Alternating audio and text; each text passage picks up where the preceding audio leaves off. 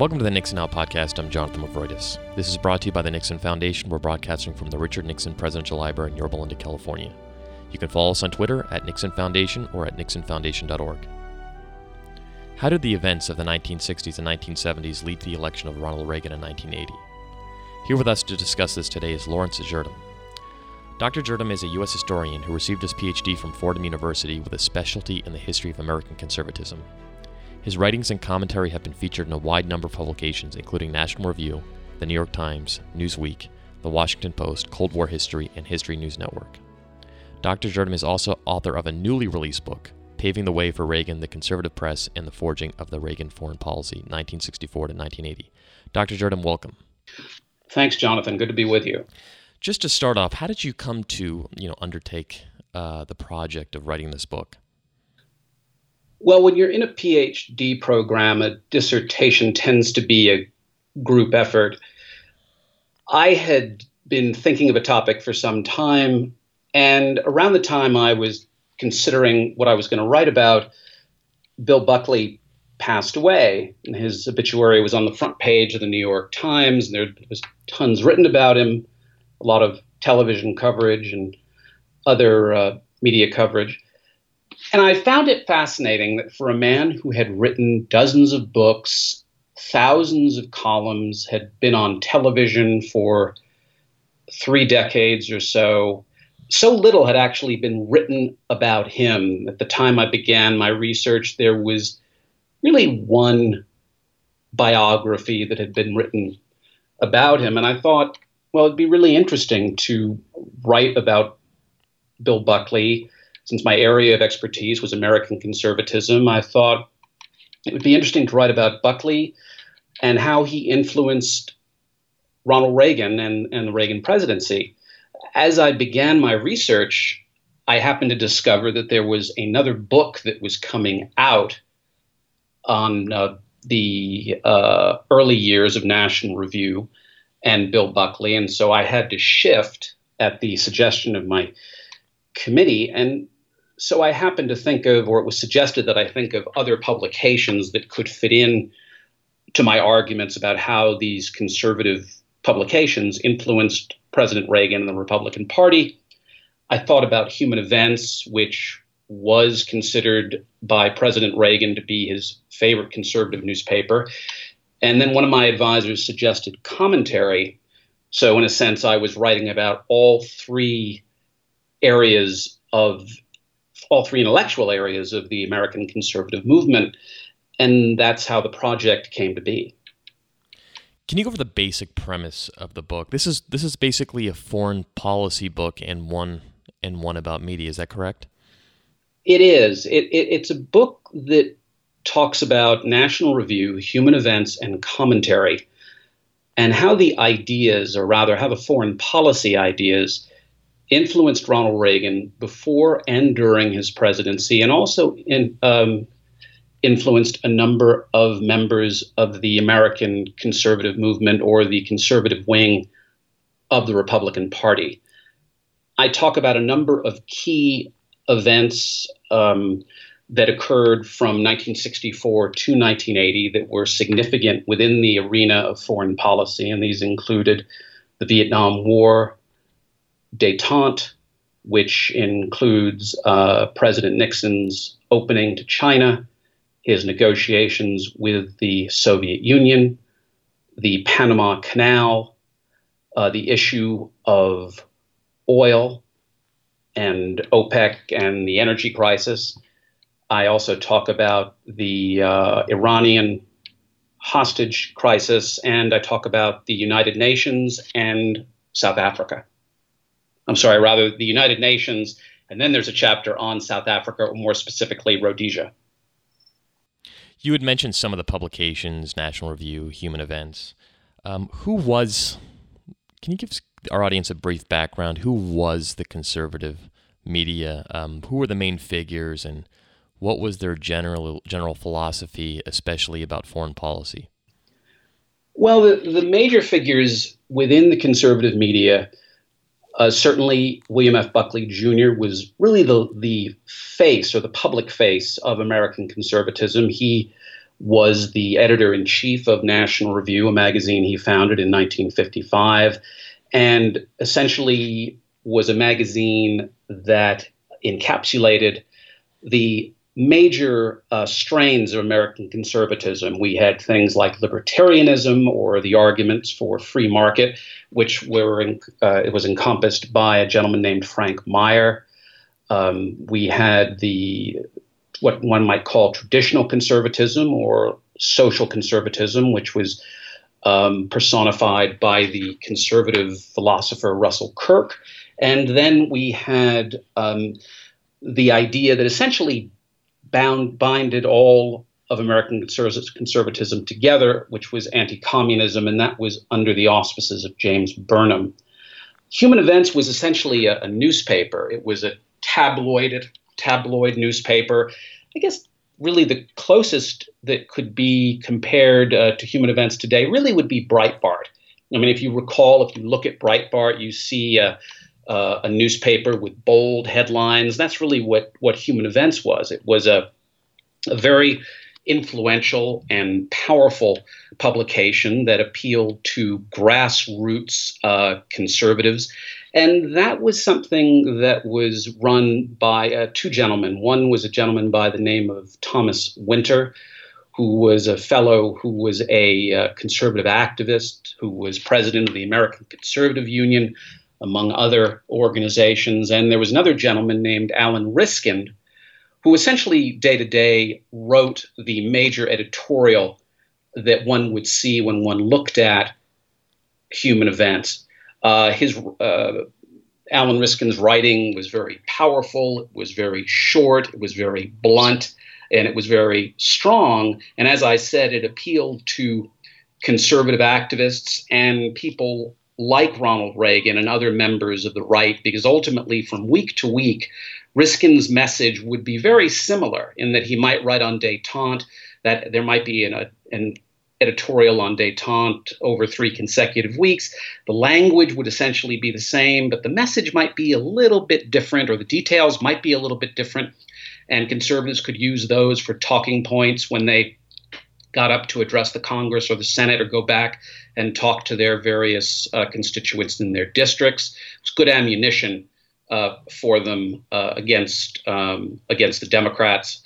And the third uh, publication was Commentary, which was, as I said, the neoconservative publication, and that was run by a gentleman by the name of Norman Podhoretz, who um, essentially had been uh, the managing editor of commentary from really the uh, early 1960s up until uh, I believe the late uh, or maybe just after just the beginning of, of the 2000s or so. So those were sort of the three uh, publications, and those were the personalities that really dominated them. And in using these publications, each one of them uh, Buckley, Ryskind, Winter, and Podhoretz all had their own uh, little uh, share of influence and uh, one might say political power in terms of influencing uh, members of the right all the way up to presidents from uh, Richard Nixon and, and Ronald Reagan after him.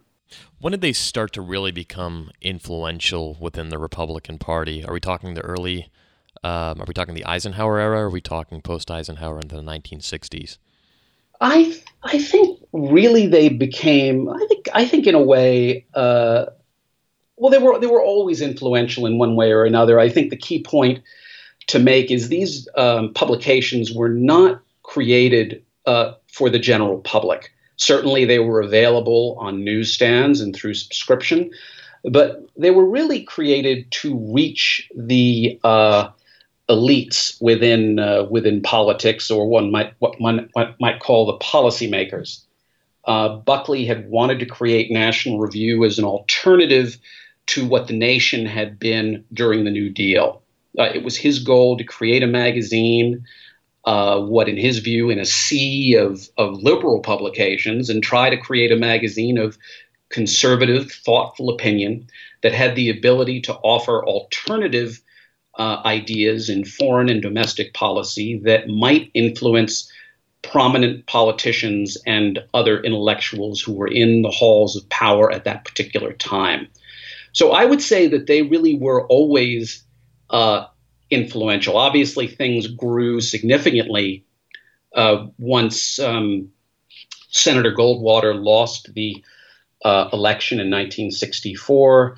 And then, really, from 1964 up through 1980, uh, you had various issues popping up, like the ones that I've described, where all of these different magazines were writing thoughtful, astute articles about what sort of platform the Republicans might offer their constituents and making really um, relevant and serious criticisms about the foreign policy of uh, Presidents Johnson, uh, Kennedy, Johnson, obviously uh, Carter, but they were also very critical of President Nixon and Gerald Ford as well. And they could also be very critical of Ronald Reagan, too.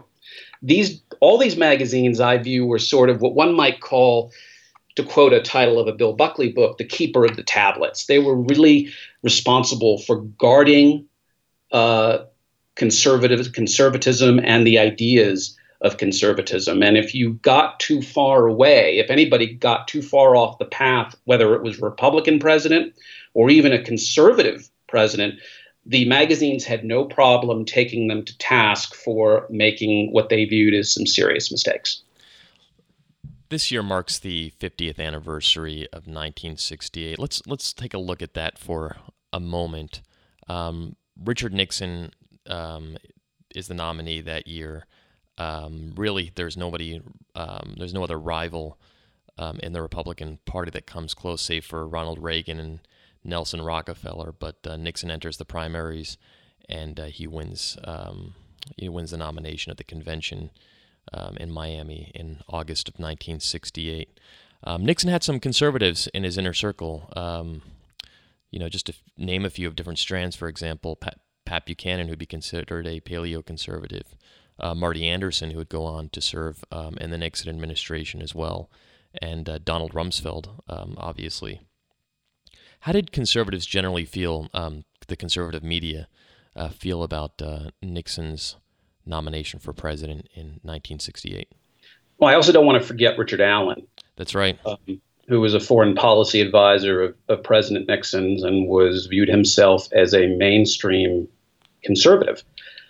Um, well, it's an interesting, you know, Richard Allen, in fact, since we just mentioned him, uh, Richard Allen said to me that uh, Nixon had a deep fear of the conservative media. And this goes back to uh, the question you just asked me about the conservatives that were within uh, President Nixon's, or rather Vice President Nixon's orbit uh, during 1968.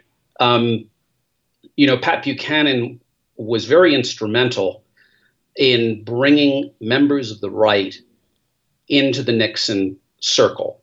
Um, the conservatives always had problems with Richard Nixon. They never really trusted him. They never believed that his uh, the positions that he held, or the fact that he uh, often would would tout conservative positions. They never believed that that he he really believed what he was saying.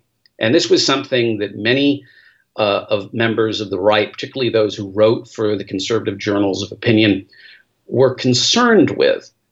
Um, as I said earlier, uh, anti communism was really the thing that bound the three strands of American conservatism together. And of course, President Nixon uh, at that time was one who was well known as a very staunch anti communist, going back to his days uh, as the leader uh, when uh, in the perse- prosecution of, of Alger Hiss. And so the members of the right who wrote for these magazines believed that Nixon would be somebody who would, at the end of the day, would at least hold up this anti-communist position. Whittaker Chambers, for for one, who uh, who would go on to write for National Review. Yes, yes. Although it, you know, Whittaker Chambers, like James Burnham, both men were quite cynical. Um, they neither one of them believed that. Uh, the American people or had the will to defeat uh, communism, but the idea of well, you know, the whole peaceful coexistence arguments and containment and every all of that. People thought, well, Nixon is is well qualified. He has these staunch uh, anti-communist bona fides, and perhaps uh, we can we can trust him. And, abs- and since the the members of the right had been out of power for quite some time, uh, they decided to go with Nixon. Um, Nixon charmed Bill Buckley and a number of other figures uh, on the right when he had a meeting with them, uh, which Mr. Buchanan chronicles uh, in uh, in his book. And Buckley and others were really charmed by Nixon's knowledge and his his incredible ability to uh, to discuss different ideas. And in the end, they thought, well, we're not thrilled with with Nixon, but uh, we'll go with him. I mean, those like William Rusher uh, who was the publisher of National Review, never really trusted uh, Nixon. But Buckley was the spokesperson for the right, and he thought, well, we'll we'll give it a try. So they decided to go with Nixon, and uh, obviously they were all quite happy when he defeated uh, Vice President Humphrey um, in '68. In the 1960s, um, Lyndon Johnson escalated uh, the war in Vietnam. Um, conservatives are generally known as more hawkish uh, in foreign policy, you know, save for um, a few more, I guess, traditional uh, traditional conservatives, a few of them. Um, did they did they believe, um, given their anti-communist stance, that the Vietnam War wasn't was a worthy cause, and were they um, how did they feel about uh, Johnson's escalation and ultimately his execution of it? Well, ultimately, they believed that not enough was being done, as uh, as as a number of of people said to me when I, um, as David Keene, in fact, said to me, who uh, was a gentleman who uh, who who knew Nixon, Reagan, and, and was essentially someone who was there, who was president of the creation, so to speak, of the of the American conservative movement. Said to me, "When you fight a war, you fight a war to win."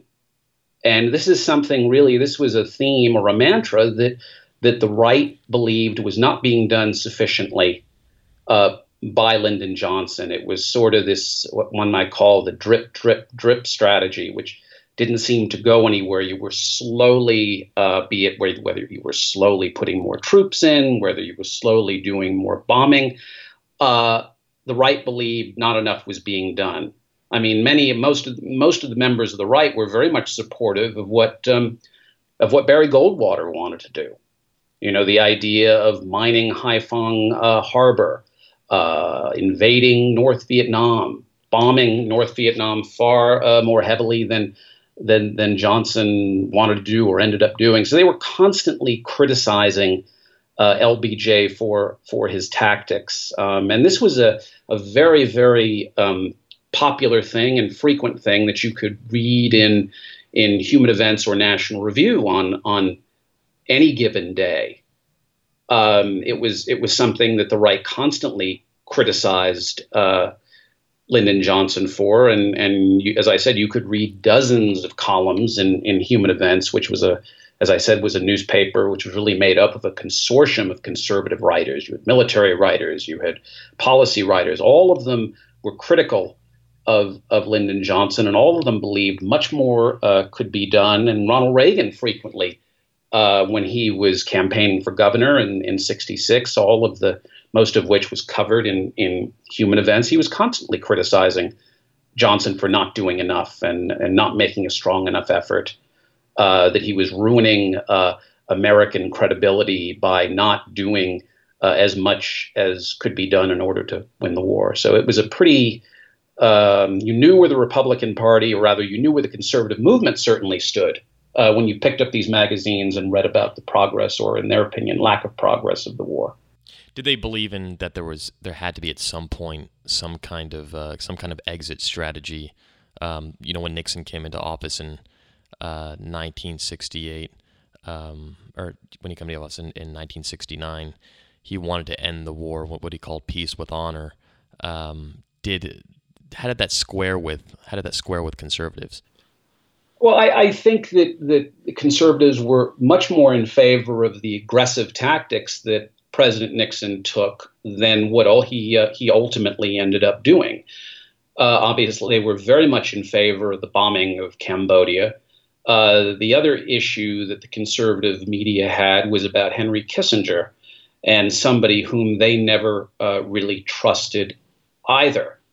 Um, they, I think this was they. I think they viewed Nixon as as really uh, being intellectually dishonest in terms of of what he said that he was going to do about being extremely vocal and really touting uh, his anti-communist uh, philosophy, but then essentially uh, doing what many conservatives consider to be a great betrayal by ultimately uh, abandoning uh, the North Vietnamese. Moving on to Nixon's um, sort of grand strategy of diplomacy um, and how that how the conservative media reacted to that. Um, he, essentially wanted to, you know, a goal of his was, was to go to China, um, and he established rapprochement with the China, with the People's Republic of China by going to Beijing in February of 1972. Uh, a couple months later, he goes to the Soviet Union and establishes a policy of détente and uh, signs a historic arms control treaty with the Soviet Union. Um, Nixon's philosophy was sort of a realist approach that in in dealing with these two countries um, separately sometimes he could gain leverage in the Vietnam War. Um, he could he could uh, you know link up issues with the Middle East, uh, with the Soviet Union and, and the Berlin issue. Um, how did this realist did the, the conservatives see any wisdom in the realist approach to foreign policy? Oh no, well they hated it. I mean, they first of all, China was when when uh, when Nixon announced that he was going to visit the People's Republic of China. I actually have a scene in this in the book. Ronald Reagan was sitting in his living room with Bill Buckley and uh, Buckley's brother James Buckley, who would go on to be the uh, senator from New York. Uh, Nixon uh, made his speech and after the speech, all three men just simply sat there for, for maybe a minute or two and didn't say anything. Soon after that, the phone rang, and it was President Nixon calling Bill Buckley to ask him what he thought. Um, China was something that went far, far back with members of the right. They had never uh, forgiven uh, essentially Harry Truman or the Democrats for abandoning uh, China to the communists. And the idea that uh, uh a man who considered himself to be, uh, you know, a major anti communist figure was going to go into this, uh, go visit the People's Republic of China was a complete anathema uh, to those on the right, um, combined with the fact that Nixon was willing to essentially uh, cast Taiwan to the wolves, to remove Taiwan from the United Nations in favor of the People's Republic of China, was, I mean, inconscionable to um, those on the right. Uh, in terms of uh, the Soviet Union, I mean, that was another uh, that was another uh, kind of a, a, great, stunning, uh, stunning blow to uh, to to Buckley and and and his co- and his colleagues. I mean, they couldn't understand why an American president wanted to essentially give credibility to. Um, well, as Ronald Reagan called it, the center of evil in the modern world. So it was a really stunning uh, series of events, something clearly that the members on the right never forgave uh, President Nixon for. It was clearly responsible for uh, uh John Ashbrook running uh, in a you know in, in, in a primary as a primary challenger, though a weak one. Uh, against Nixon in 72. But I think that primary challenge really epitomized uh, the anger and disappointment and frustration that those on the right had towards the president. In fact, to the point that National Review and Human Events and every other conservative organization uh, put a major editorial out where they subsequently said that they were going to suspend support uh, for the president's 1972 campaign. And when Nixon heard about it, it, to say the least, upset him a great deal. Could they did they see any credence in the strategic approach um, behind the diplomacy? I mean, you even, you even look at Ronald Reagan ten years later dealing with the Chinese. I'm sorry, 15 years later dealing with the Chinese. Um, you know, signing, you know, dealing with Gorbachev, signing arms control uh, uh, treaties. Um, could they see the, despite the fact that they felt, um, you know, uh, possibly betrayed by dealing with communists, um, did they at all see any strategic wisdom behind it? Well, even when Reagan went to uh, Reykjavik, I mean, I had a, I was told a story by Pat Buchanan who said that when Reagan emerged from his meeting with Gorbachev, uh, Buchanan happened to be there, and he happened to have a maybe the latest uh, human events with him, and it, there was a scathing editorial in it uh, on uh, against President Reagan and against what he was doing. Wow. Uh, so this is the thing. I mean, this is really you had this conservative ideology which, granted, while both Nixon and Reagan were two pragmatists when it came to uh, international affairs, when they were both in their own ways visionaries in uh, being able to look far ahead of what uh, those uh, who wrote for the conservative journals of opinion were able to do, while they both believed they were doing something that was for the greater good of the United States and the world. Uh, those on the right, particularly those who didn't serve in the administ- in either administration, could confidently sit back and write what they thought without any uh, political heat uh, coming back on them. Jumping ahead in your book a little bit to the Panama Canal Treaty, um, could you give us a little bit of background on this? Uh, you might recall the famous, or audience might recall the famous debate between Ronald Reagan and uh, William F. Buckley in 1978, two icons uh, in the conservative m- movement, uh, you know, disagreeing on whether we should return uh, the Panama Canal uh, back to the country of Panama, or whether we should whether we should keep it. Um, despite this divide, what was the what was the general view of the conservative media? Well, you Human Events was very very passionate about the Panama Canal. They were very much on the side of uh, of President Reagan. Uh, National Review wrote about it as well, but um, Human Events was very passionate about the issue with the Panama Canal. They were very passionate about Reagan uh, during the 76 campaign. And so they wrote quite a bit uh, about it, and much more so than, than, uh, than Human Events, rather than National Review did. And it was very much an issue uh, for those really grassroots conservatives. The idea that the United States had just been defeated in Vietnam. And here we were again, uh, essentially giving in. I mean, that was really the belief on, on members of the right in regards to something like Vietnam and on something like the Panama Canal, that essentially we were giving in to a third rate power, that we were allowing these third rate dictators or third rate uh, countries to push the United States around. And there was something really wrong with that. It's kind of the same thing in regards to detente. The fact that we were sitting down with China, that were rather the Soviet Union, for instance, and offering all of them, offering them technology, offering them grain, making these um, nuclear weapons agreements sort of uh, what those on the right believed was favorable to the Soviet Union, and then not really uh, kind of coming after them or condemning them for any of the aggressive wars of liberation that they continued to uh, continue to do. It was just something that I think resonated with those on the right. The idea that um, America is continuing to be knocked down and nobody's doing anything about it. And that's really what Reagan's argument was uh, when he was running in 76 about the Panama Canal.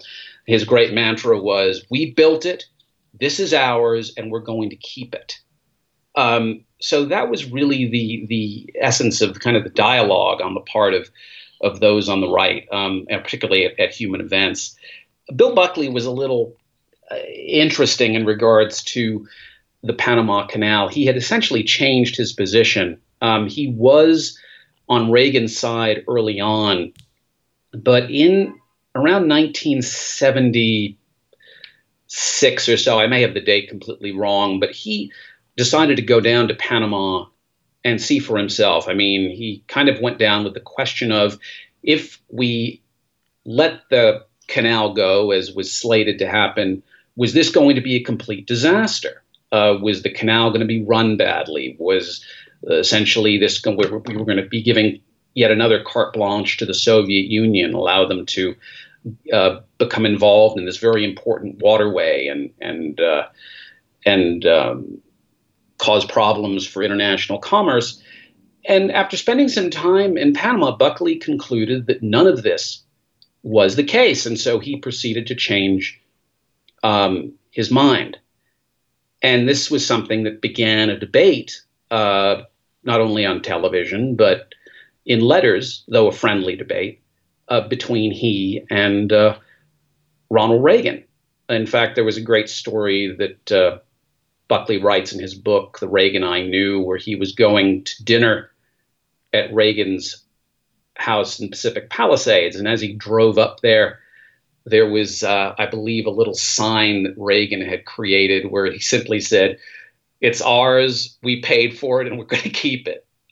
Um, so that that's sort of the where uh, those like like human events stood on the Panama Canal. Just for uh, for your your listeners, just of of interest, uh, it was the only debate that Buckley essentially believed that that he lost on on firing line, and the letters that came in to National Review were just there were very very few who were on the side of, of Bill Buckley, and a number of readers canceled their subscription because they were so stunned uh, by Buckley's position. Final question. I just want to talk about some of the re- reverberations of today. Um, you know, President Trump, um, he can be seen, even liked by uh, many conservatives for his uh, desire to build up uh, the U.S. military, um, much like Reagan did in the 1980s. Um, but many also dislike his approach for, you know, sitting down with North Korea leader Kim Jong Un, or his desire to sit down and hash it out with uh, President Vladimir uh, Putin of Russia. Um, you also see, you know, more um, what you could call um, isolationist Republicans in, in the vein of uh, Rand Paul um, and others um, who are um, acolytes of the of the late uh, Senator John McCain, who who uh, prefer a much more hawkish approach. I guess moving on, what what influence do you see the conservative media having on the uh, future of uh, of conservatism in, in, in, the Republican Party um, in the area of foreign policy?